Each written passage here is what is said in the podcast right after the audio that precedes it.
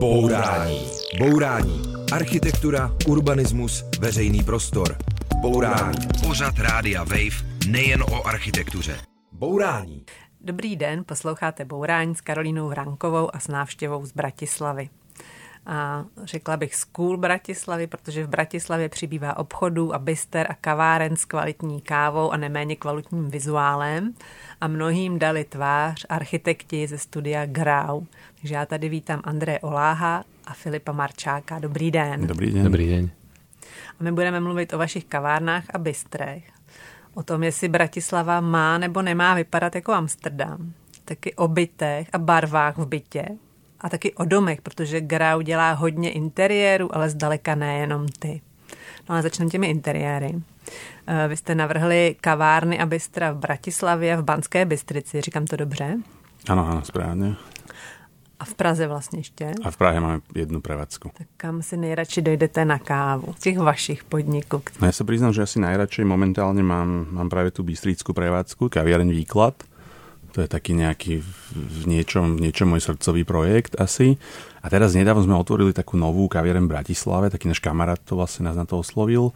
Volá sa to, že Barík. To úplne, úplne nové, asi týždeň otvorené a vyzerá, že to bude taký nový, nový aj môj spot. Majú tam detský kútik dokonca, čiže že ako ro, rodič si aj, aj toto je jedna, jedna z vecí, ktoré začíname trošku vyhľadávať, takže Já z těch vašich uh, provozoven znám Soho v Laurinské ulici v Bratislavě. Jsem tam v létě byla na limonádě a pamatuju si tu limonádu a pak si pamatuju, že uh, vlastně ty interiéry jsou obložené takovým jemným obkladem zlatí, což tomu dodává najednou takový prostě velice jemný pocit.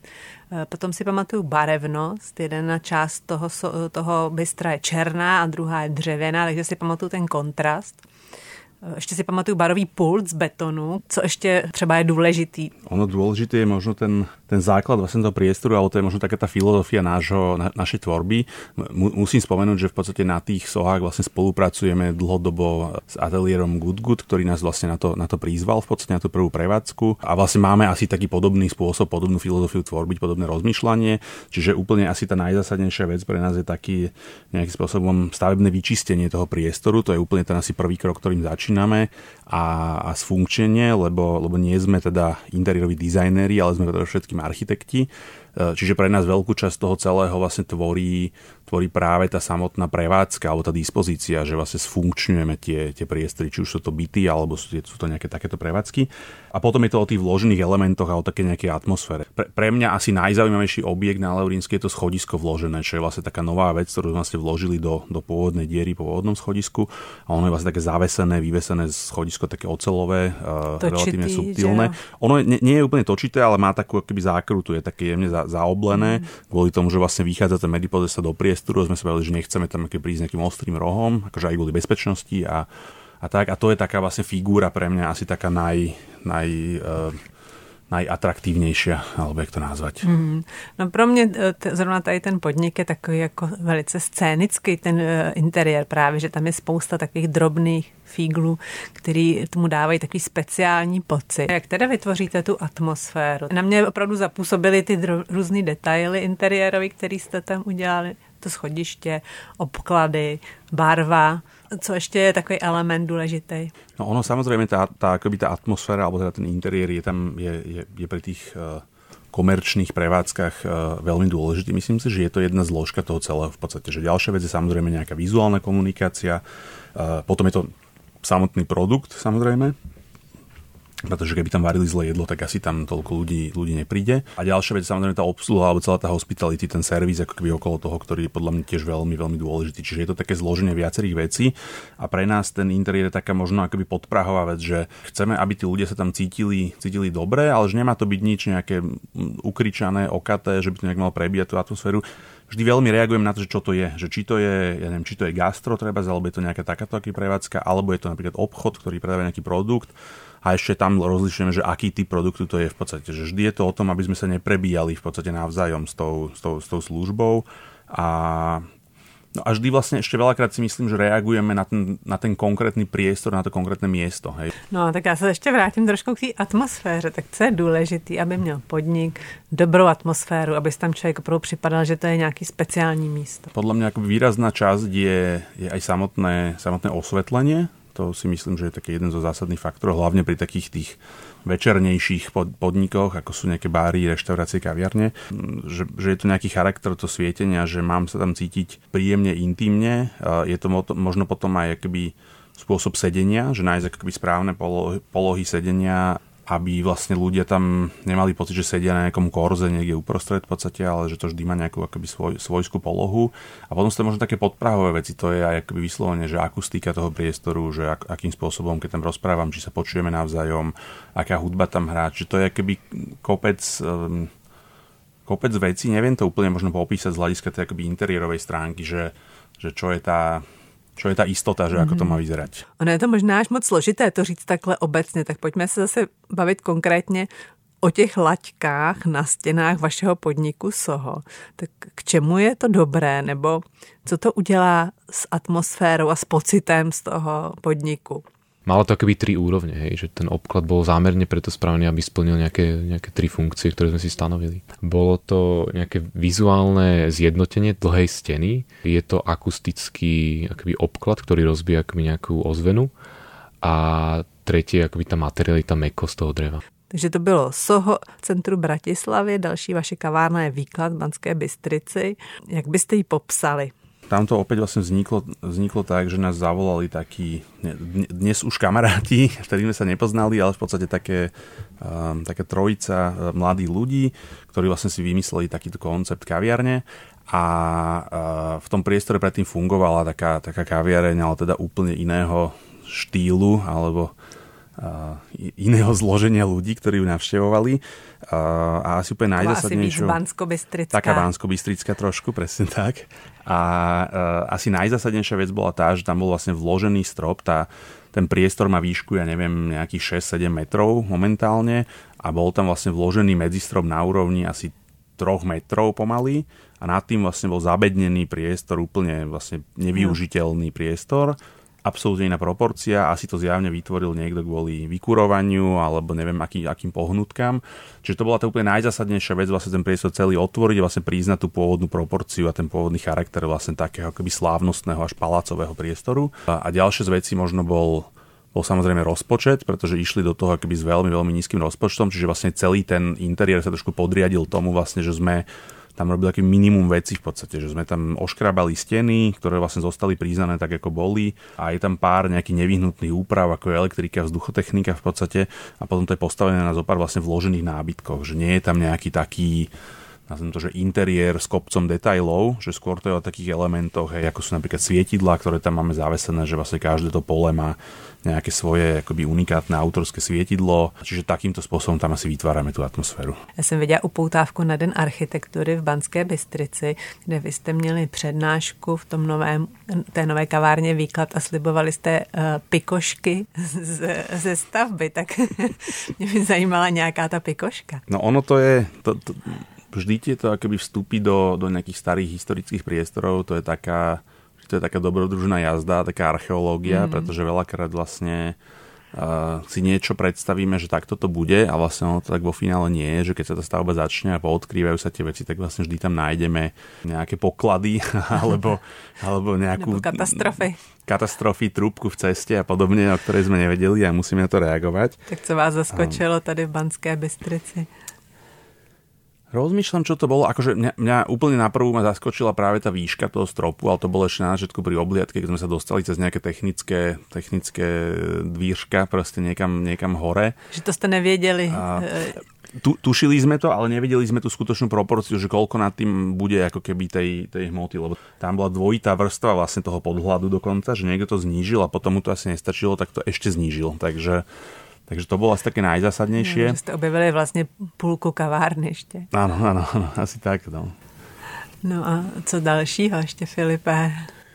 Akože tie prekvapenia, neviem, či tam niečo bolo ešte akože väčšieho rázu, lebo toto je naozaj akože bizárna vec, že, že v tej architektúre ten vzduch a to je že taká pridaná hodnota priestoru, nenaceniteľná opätovne, hej, že raz keď ten priestor je vybudovaný, tak toto je e, element, hej, tá svetlá výška, vzduch, luft, objem, ktorý je, ktorý je fantastický, ak je.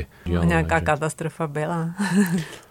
Úprimne, tuto práve ten priebeh bol celkom taký bezbolestný, musím povedať. Vlastne všetci sme sa tam stretli, aj stavebná firma, tak vlastne taký taký nazvem to, že príčetný, takže vlastne... Takže to šlo úplne, nudne hladce. Šlo to až nudne hladce na to, aký to bol vlastne komplikovaný, komplikovaný priestor. Bourání. Bourání s Karolínou Vránkovou na rádiu Wave.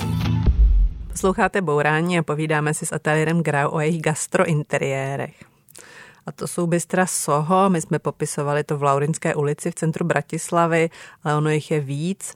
Vlastně stejnému majiteli patří ještě nové bistro Bo District, které je v Ostrovní ulici v Praze. Pak eh, v Bratislavě jste dělali ještě zmíněný bárek, pak ještě jsme nemluvili o Langoš baru, což je takový jako stánek z Langoši, ale cool. Pak eh, jste udělali výklad v Banské Bystrici a další. Každopádně je jich hodně. Mě by zajímalo, co jste se za tu dobu jako naučili u gastronomii. Že to je veľmi ťažký biznis. a ešte možno tie kaviarne sú také niečo milosrdnejšie, ale pri tom, pri tom gastre gastre, keď ozaj ako keby chcem spraviť profesionálnu kuchyňu a podobne, tak je to, jednak je to finančne veľmi náročné otvoriť si reštauráciu a potom aj ten samotný management, čo počúvam od majiteľov, lebo však mm, ako keby s majiteľmi z Osoha sme v podstate kamaráti, takže sa často stretávame, rozprávame o tom. A príbehy, ktoré počúvam, čo sa im dejú v kuchyni a a aj, aj so zákazníkmi a podobne, tak akože je to, je to veľmi, veľmi náročné, myslím mm-hmm. si. On je to asi taky velký risk a ty podnikatelé asi do toho nechtějí úplně moc investovat do toho interiéru, ale zároveň musí mít atmosféru a musí být scénický, jak jsme o tom mluvili. Tak jak to řešíte, aby to nebylo moc drahé, ale zároveň, aby to splnilo všechny tyhle požadavky?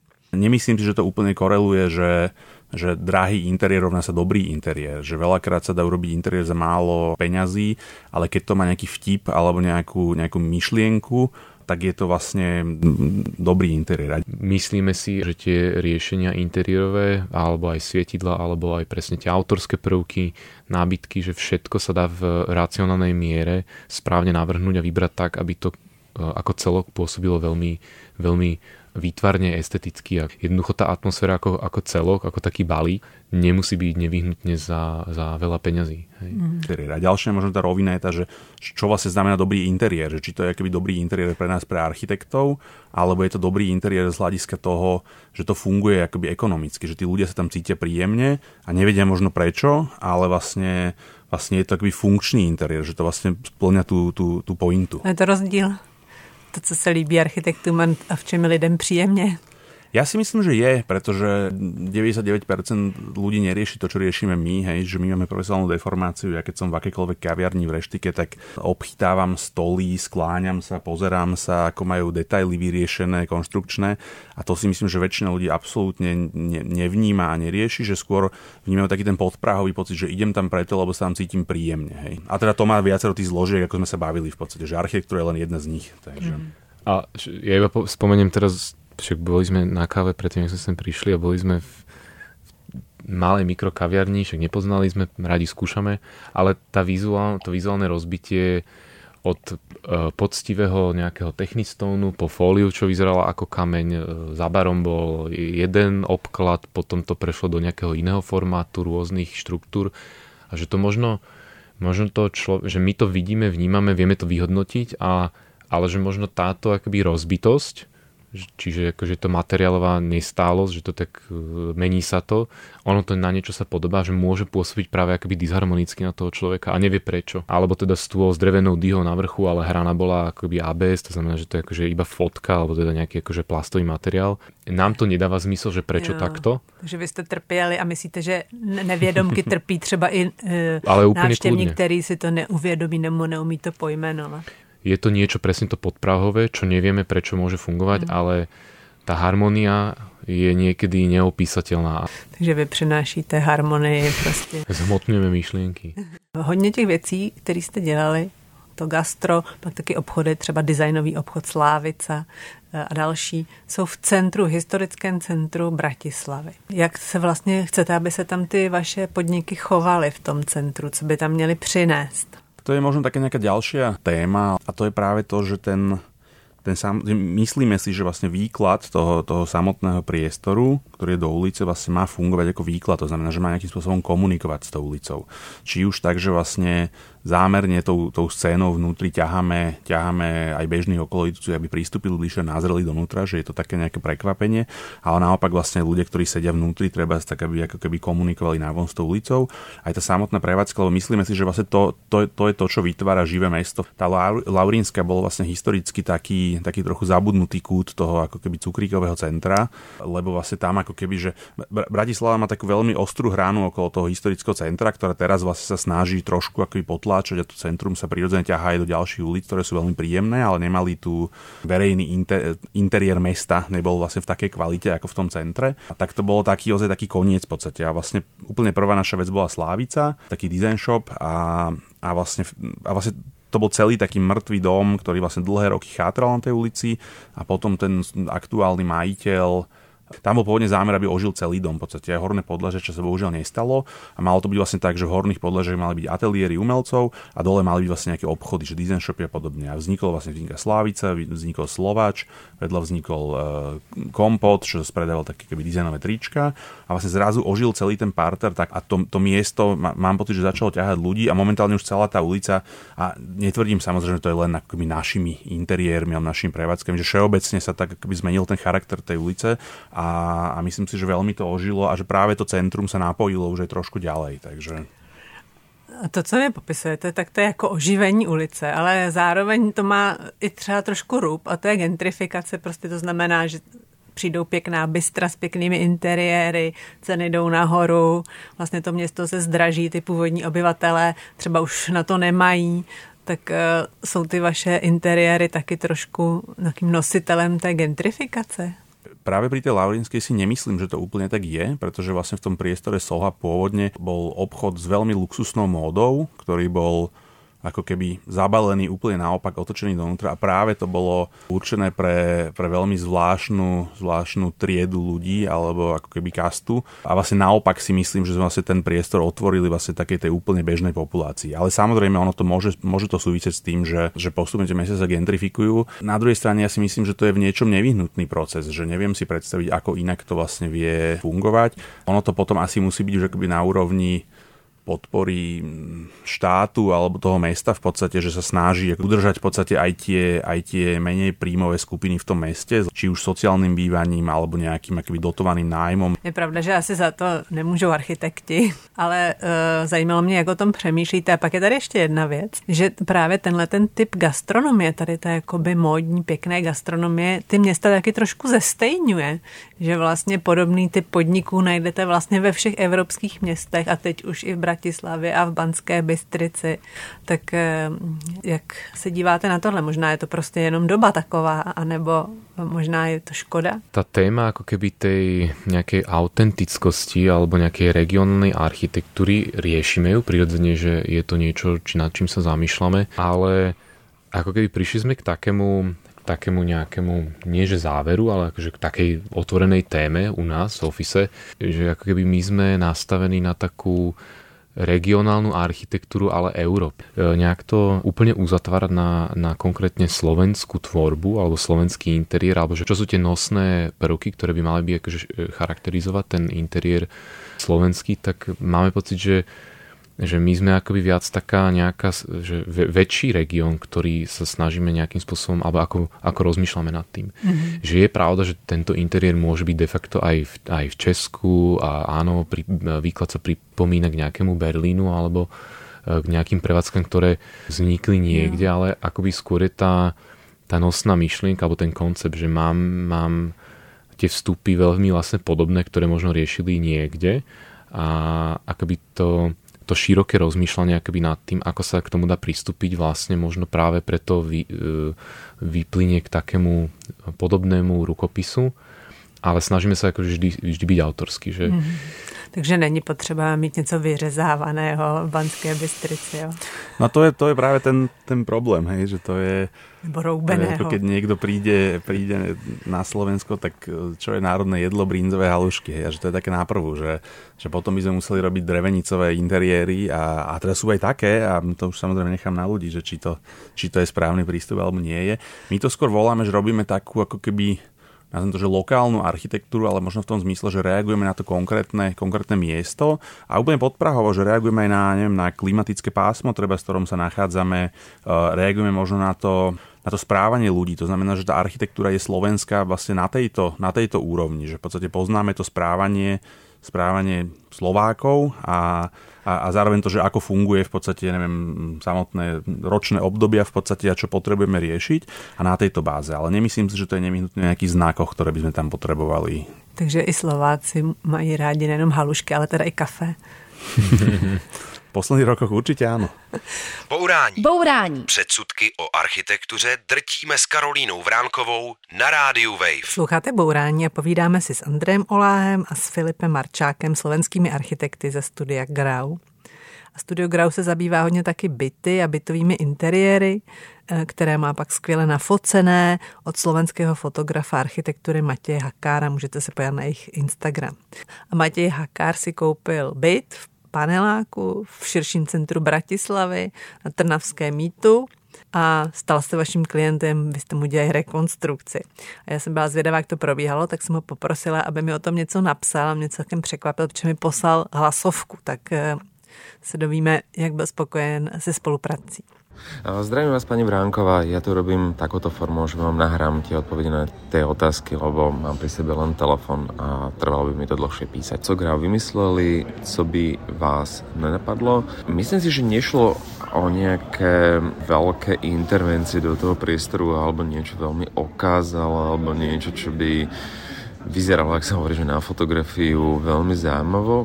Ako keby, že tie tie prínosy boli fakt na také tej mikroúrovni a cel, celkovo sme nadvezali na to priestorové riešenie, ale išli sme do tej čistoty, aby ten priestor zniesol ako kebyže môj vlastný nános nejakého umenia, nejakého mobiliáru a ďalších mojich ako kebyže vstupov, aby sme sa vyhli možno v tomto prípade nejakým silným farebným akcentom, a nejakým takým rukopisom, nakoľko som u mňa skôr zástanca ako keby, že vyzvihnutie tej materiality, proporcií a ďalej by som si už ako keby, že dotváral ten charakter bytu na základe uh, mojej, inter, mojej intervencie. Čo to? Aha, dobre, som myslel, že to vypadlo. A, a celkovo, že či splnili ako keby, že to, čo som očakával, myslím si, že áno. Ako ten beat e, je sám o sebe už dispozične úplne že vynikajúce riešený, má veľmi dobrú svetelnosť, že on sám o sebe je veľmi, veľmi príjemný a veľmi tačí a myslím si, že, to, že len na to nadvia, nadviazali a podporili to. Takže ja som spokojný aj s tou komunikáciou, s tom procesom, kde možno nepresahuje to ego toho klienta, čiže tam je dôležitá tá diskusia a to si myslím, že sa deje a je to fajn. Takže neviem, čo takto stačí, dajte vedieť. Tak, počujeme sa, vidíme sa. Takže to byl váš fotograf a klient Matěj Hakár. Jedna z věcí, kterou on eh, tam zmiňuje, je, že, že vlastně měl teda byt paneláku, který byl dobře řešený a že chtěl takové zásahy na mikroúrovni. Tak co jste tam dělali za mikrozásahy v jeho byť? Ono to je asi možno taká prestavba vlastne dvojizbového bytu na trojizbový byt. Ten byt ale má tú plošnú výmeru, takže bolo to možné. Akurát vlastne bola tam oddelená kuchyňa, čo bol taký tradičný koncept, že kuchyňa má byť za dverami. V podstate momentálne on v tom, on v tom byte bude bývať sám. Hýbe sa veľa v teréne a tak, takže takže vlastne možno, že v tom byte netraví až také veľké množstvo času, tak vlastne tá kuchyňa sa prirodzene zminimalizovala a stala sa súčasťou, súčasťou obývačky. Aj na to kuchyňou samotnou rozmýšľame viac takým nábytkovým spôsobom, že to je taký akýby vložený, vložený element. Čiže v podstate toto bola tá, nazviem to, že najzásadnejšia zmena. Možno ešte zmenou bolo vlastne prepojenie, vlastne prebúranie toalety, kúpeľňa, vlastne vytvorenie takého jedného otvoreného priestoru. Aha. A k čemu to je dobrý, když se spojí koupelna s toaletou? asi k ničomu. Ale, ale je to možno, e, nie, nie je, to, je to asi akoby o, o zväčšení toho priestoru v podstate, že, že vytvorenie, samozrejme, že toto je taká osobná preferencia, niekto s tým má problém, niekto s tým nemá problém, ale je to asi o tom, že, že ozaj, že vytvárame taký nejaký lepší, lepší priestor na, na život aj tej samotnej kúpeľne a oni sme vlastne vybúrali aj tú deliacu stenu, ktorá je od chodby a vlastne vkladáme tam takú, takú zasklenú stenu, samozrejme s matným sklom, ktorá teda ale nejakým spôsobom komunikuje s tým bytom, bytom podstate. Čiže tá kúpeľne funguje buď ako veľké svietidlo, že vlastne nechá sa zapnúť, keď nechá zapnúť to svetlo v kúpeľni, tak vlastne to vytvára to svetlík vlastne, alebo také svietidlo do tej chodby a zase naopak cez deň púšťame denné svetlo do tej kúpeľne. Dál tam eh, Matěj zmiňuje, že nechtěl barevné akcenty, což ale jinak je váš docela rukopis, tak proč on je nechtěl? Osobná preferencia. Jo. A proč vy máte barvy v interiéru rádi? Akoby ten koncept si stanovíme na, na hlavne funkčnej dispozícii a keď je to nevyhnutné, áno, očistujeme tie povrchy a materiály, čiže máme akoby tu ten stavebný interiér, ktorý je funkčný a sú tam tie poctivé materiály. A do toho práve akoby e, radi vnášame práve nejaké tie akcenty, ktoré sú vo forme akoby e, nejakého nábytku, a ten môže byť vo farbe. Hej? Že mm-hmm. akoby sú to nejaké akcenty, ktoré ale veľmi, veľmi, aspoň my si myslíme, že sú akoby umiernené, že ono tá farba je výrazná, ale v celkovom tom uh, interiéri je taká harmonizujúca, že je to mm-hmm. akoby súčasť. Že... No. A jaký barvy máte rádi? Ja si vybavujú z fotografií červenou s modrou, ja si nemyslím, že máme nejakú preferenciu. Minule sme sa doma, doma práve so ženou o tom bavili ktorá ma obvinila z toho, že nemám rád fialovú farbu, ale... A máte? Dá sa dať do interiéru fialová barva? No práve... No, teraz sme ju dali. V tom práve, baríku je, no, na svietidlách. Práve v baríku, baríku na svietidlách je taká taká veľmi zaujímavá fialová farba použitá a, a ja som skôr hovoril to, že to, že, že, že to nie je pravda, že by som ju nemal rád, skôr samozrejme, že sú farby, ktoré sú možno, že ľahšie použiteľné a ťažšie použiteľné, ale práve nás baví pracovať s tým spektrom tých farieb a, a vlastne každá tá farba je zaujímavá v nejakom kontexte. Napríklad aj v tom bariku zámerne máme taký zelený trám, ktorý je natretý takou, nazvem to, že pistáciovou panelákovou zelenou, ktorá v tom kontexte toho domu je brutál, keď to dá niekto na fasádu. A v tom interiéri je to, je to, je to schválnosť, je to taký akoby farebný akcent, že snažíme sa pracovať aj s takými s takými možno, že čudnými, čudnými farbami, čudnými odtieňmi, ktoré vlastne používame nejakým iným spôsobom a že človek možno je zvyknutý na tú farbu treba, ale v nejakom úplnom kontexte. Takže skôr to je asi o tomto. Máme rádi, Filipe, že... vy nemáte nejakú obľúbenú barvu? Ja, mám, mám celý, celý rálkovník. Čili vzorní, vzorní král, hey. aby ste nejakou neurazil.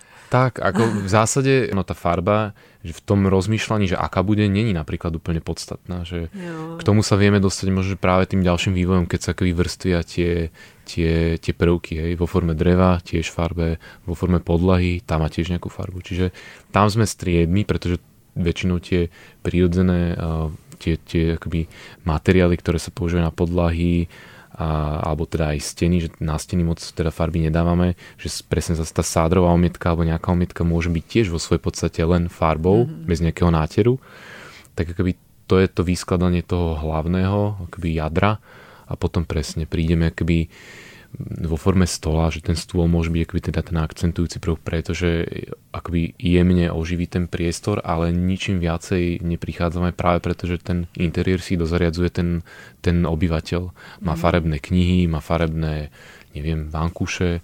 Niekedy akoby tam končíme a, alebo sme, že sme nápomocní, aby sa to neprekombinovalo. Jo. A ještě jedna otázka k, k interiérům. Vy děláte hodně věcí na míru. Svítidla, ty kuchyně, co ještě? Ko, kopec vecí. Aj ako keby samotný nábytok, to znamená nejaké také menšie objekty, ako nejaký neviem, aj či jedalenský stôl, konferenčný stolík, robili sme postel. Mm-hmm. A to myslím, že je taková věc, nad kterou uh, let kdo přemýšlí a pak to zdá, protože si řekne, že to bude strašně drahý. Tak jak to vychází? paradoxne veľakrát to vychádza, vychádza podľa mňa lacnejšie, hej, čo je napríklad, napríklad pri svietidlách je to podľa mňa dosť taká, dosť taká vec, že, že keby že chcem také svietidlo, ako napríklad tie banské vysvietice sme robili také tri veľké objekty z hliníkového plechu, kebyže ich chceme asi kúpiť ako výrobok, tak nás to stojí výrazne viac ako tá samotná, samotná výroba. Si môžu byť konkrétní, tak kolik třeba stojí nechat si udělat stůl podle vašeho návrhu? No, to je opäť... Uh, nedá sa tak jednoznačne povedať, lebo môže to byť stôl, ktorý, ja neviem, má jednoduchú ocelovú konštrukciu a vyjde, vyjde neviem, 300 eur, ale môže stať aj 2000 eur kľudne. Takže to je ťažko, mm. ťažko si povedať, to závisí od toho materiálu. A co ty svítidla ve výkladu, to jsou taková plechová velká svítidla, které na sebe stahnou pozornost, tak takový svítidlo stojí kolik třeba? Ja mám pocit, že tam jedno vychádzalo okolo nejakých, neviem, 500-600 eur asi. Mm-hmm. vrátane dopravy, montáže, takže... Mne ešte napadlo k tým svietidlom, že to je presne ako keby uh, spojenie takej možno možno akoby jednoduchosti so silným vizuálnym efektom, pretože konec, konto, kon, konec koncov to svietidlo je akoby že typová vec, ktorá je vlastne namontovaná na, na prvku, ktorý je vyrobený na mieru. Že jasné, že aj stoličky sa dá vyrobiť, ale že to je tak náročná ergonomia a nejaký, akoby, že, do, že do, vyrobiť dobrú stoličku není vôbec ľahké. Mm-hmm. Ale keď akoby nejakým spôsobom uh, rozmýšľame nad tými prvkami, napríklad aj nad tým svietidlom, a, a vyskladáme to akoby, že z rôznych elementov, ktoré sú pomerne jednoduché, tak aj vlastne z relatívne, e, nazvime to, lácných materiálov v dobrej kombinácii a dobre, dobrom vizuálnom pracovaní jednoducho to pôsobí ako, ako silný prvok, mm-hmm. ktorý sa môže zdať, že bol pomerne výrazne e, drahší ako všetko ostatné. Takže když to jde dobře, tak to vypadá draze a není to drahé. Bourání. Bourání. Demolice nesmyslů s Karolínou Vránkovou na rádiu Wave. Sloucháte Bourání s Filipem Marčákem a Andrejem Oláhem z ateliéru Grau z Bratislavy, který je teďka na návštěvě v Praze. A mimo jiné jsem přijeli na vyhlášení České ceny za architekturu, a my teď projdeme časovou smyčkou, protože posluchači už vědí, kdo vyhrál, ale vy v tuhle chvíli, kdy natáčíme, ještě nevíte, tak si typněte, kdo vyhrál. No to je velmi ťažké asi povedať, lebo vždy to, vždy to v podstate závisí od, od poroty, akým spôsobom uvažuje. A veľakrát to je o tom, o tom zážitku. Jedna vec je fotografia tej stavby, ďalšia vec je to, keď tú stavbu navštívia, tak vlastne zažijú nejakú emóciu z toho miesta a veľakrát to môže byť úplne inak. Za mňa, za mňa mňa veľmi baví asi Doom v Lanškrovne od Martina Nerudu. To je pre mňa taký, tým že, tým, že my sa dosť často venujeme aj rodinným domom, tak je to pre mňa taký veľmi zaujímavý počín, zaujímavá práca vlastne s tým pozemkom, ale s to samotnou materialitou v podstate, takže to je asi pre mňa taký jeden z favoritov a potom možno, možno ešte Telegraf od, od Yetchman Studio, to je tiež mm-hmm. také veľmi, veľmi pekná práca. My častokrát pracujeme jak s interiérmi, tak aj pri stavbách s nejakou pôvodnou stavebnou podstatou, či už to je industria alebo nejaká historická architektúra a vlastne akým spôsobom uchopiť a doplniť, sprovozniť vlastne na, ten, na, tú, na, na tú súčasnosť. Takže to sú stavby, o ktorých si myslíte, že ich dostanú, anebo ty sú vám sympatickí? Tí, tí, tí sú mne sympatické, či ju dostanú, neviem to úplne posúdiť. Bol by som rád, keby ju dostali, ale uvidíme. Mm, a Filipe, co vy myslíte? My, podľa mňa sa zhodneme a ešte tam len spomeniem mňa tiež e, teda Doom LO od e, ateliéru Lína Belovičova. Ale ešte sa vrátim k tomu, že naozaj my sme tiež boli v situácii, alebo teda prirodzene sa dostávame do tých situácií, kedy prihlásené diela súťažia a, a, alebo sú nominované a pre nás je to ako keby, čo tá porota môže urobiť, že ide do, do toho priestoru a, a chcú to zažiť. Preto by som ani teraz nerozhodoval, lebo človek naozaj to musí zažiť, čo, čo je podľa mňa to najlepšie, te, alebo najhodnotnejšie kritérium, ktoré by mohlo byť v tých rozhodovaniach. Bez tej obhliadky je veľmi ťažko rozhodovať a to len z fotky. Samozřejmě ty fotky neříkají celou pravdu, ale díky, že jste si typli, aspoň podle fotek. Posluchači se taky na ně můžou podívat na stránkách České ceny za architekturu, kde jsou v nominacích. Je to teda uh, Dům Telegraf, přestavba továrny na kulturu a kanceláře, dům v Lančkrouně, to je takový rodinný domek ve staré zástavě v Lančkrouně a novostavba z konopného betonu dům Lo. No a můžete si rovnou kliknout na cezar.tv, to je zase slovenská cena Cezar, která se teďka udíla. Tam jste měli nějaké své oblíbence? tak typujeme, samozrejme typujeme vždy vlastne víťazov tých jednotlivých kategórií a takmer, takmer všade som sa tráfil tento rok. No, takže... No, já nevím, jak dalece znají posluchači slovenskou scénu, tak můžete zmínit něco, co máte rádi? Co dobrá slovenská stavba?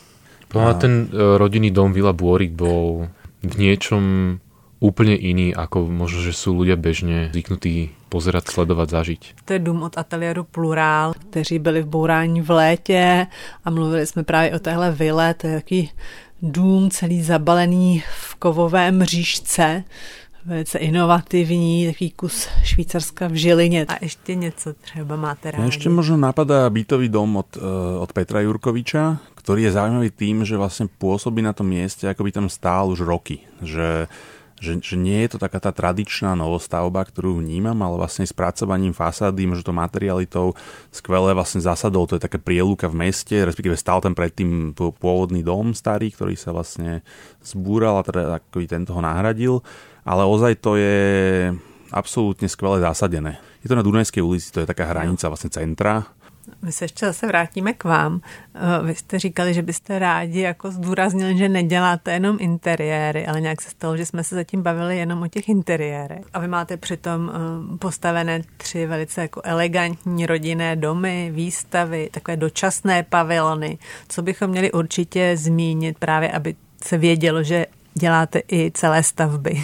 Tak ono možno uh Možno cez, cez ten interiér nás je, naj, nás je najviac vidno, lebo vlastne na tom sme tak, e, tak trošku vyrástli, pretože vlastne ten úplne prvý verejný interiér Slávica získal cenu Cezar práve v kategórii interiér, ale, ale nie sme teda len, ako som už spomínal, interiéroví dizajnéri, ale sme predovšetkým architekti a baví nás vlastne práve taká tá úplne široká škála, že myslíme si, že v rámci ateliéru už nemáme nejakú jednu tému, ktorá nás baví, že ideme ozaj od od drobností, to sú vlastne tie, aj tie akoby autorské veci z hľadiska nábytku, svietidla a podobne, cez práve tú dočasnú architektúru, ako sú, ako sú pavilóny, e, radi robíme workshopy, pracujeme na festivaloch, potom teda ako keby ideme do tej mierky tých rodinných domov a teraz sme kreslili v podstate aj bytový dom, ktorý je zatiaľ v, ako v takej štúdiovej fáze.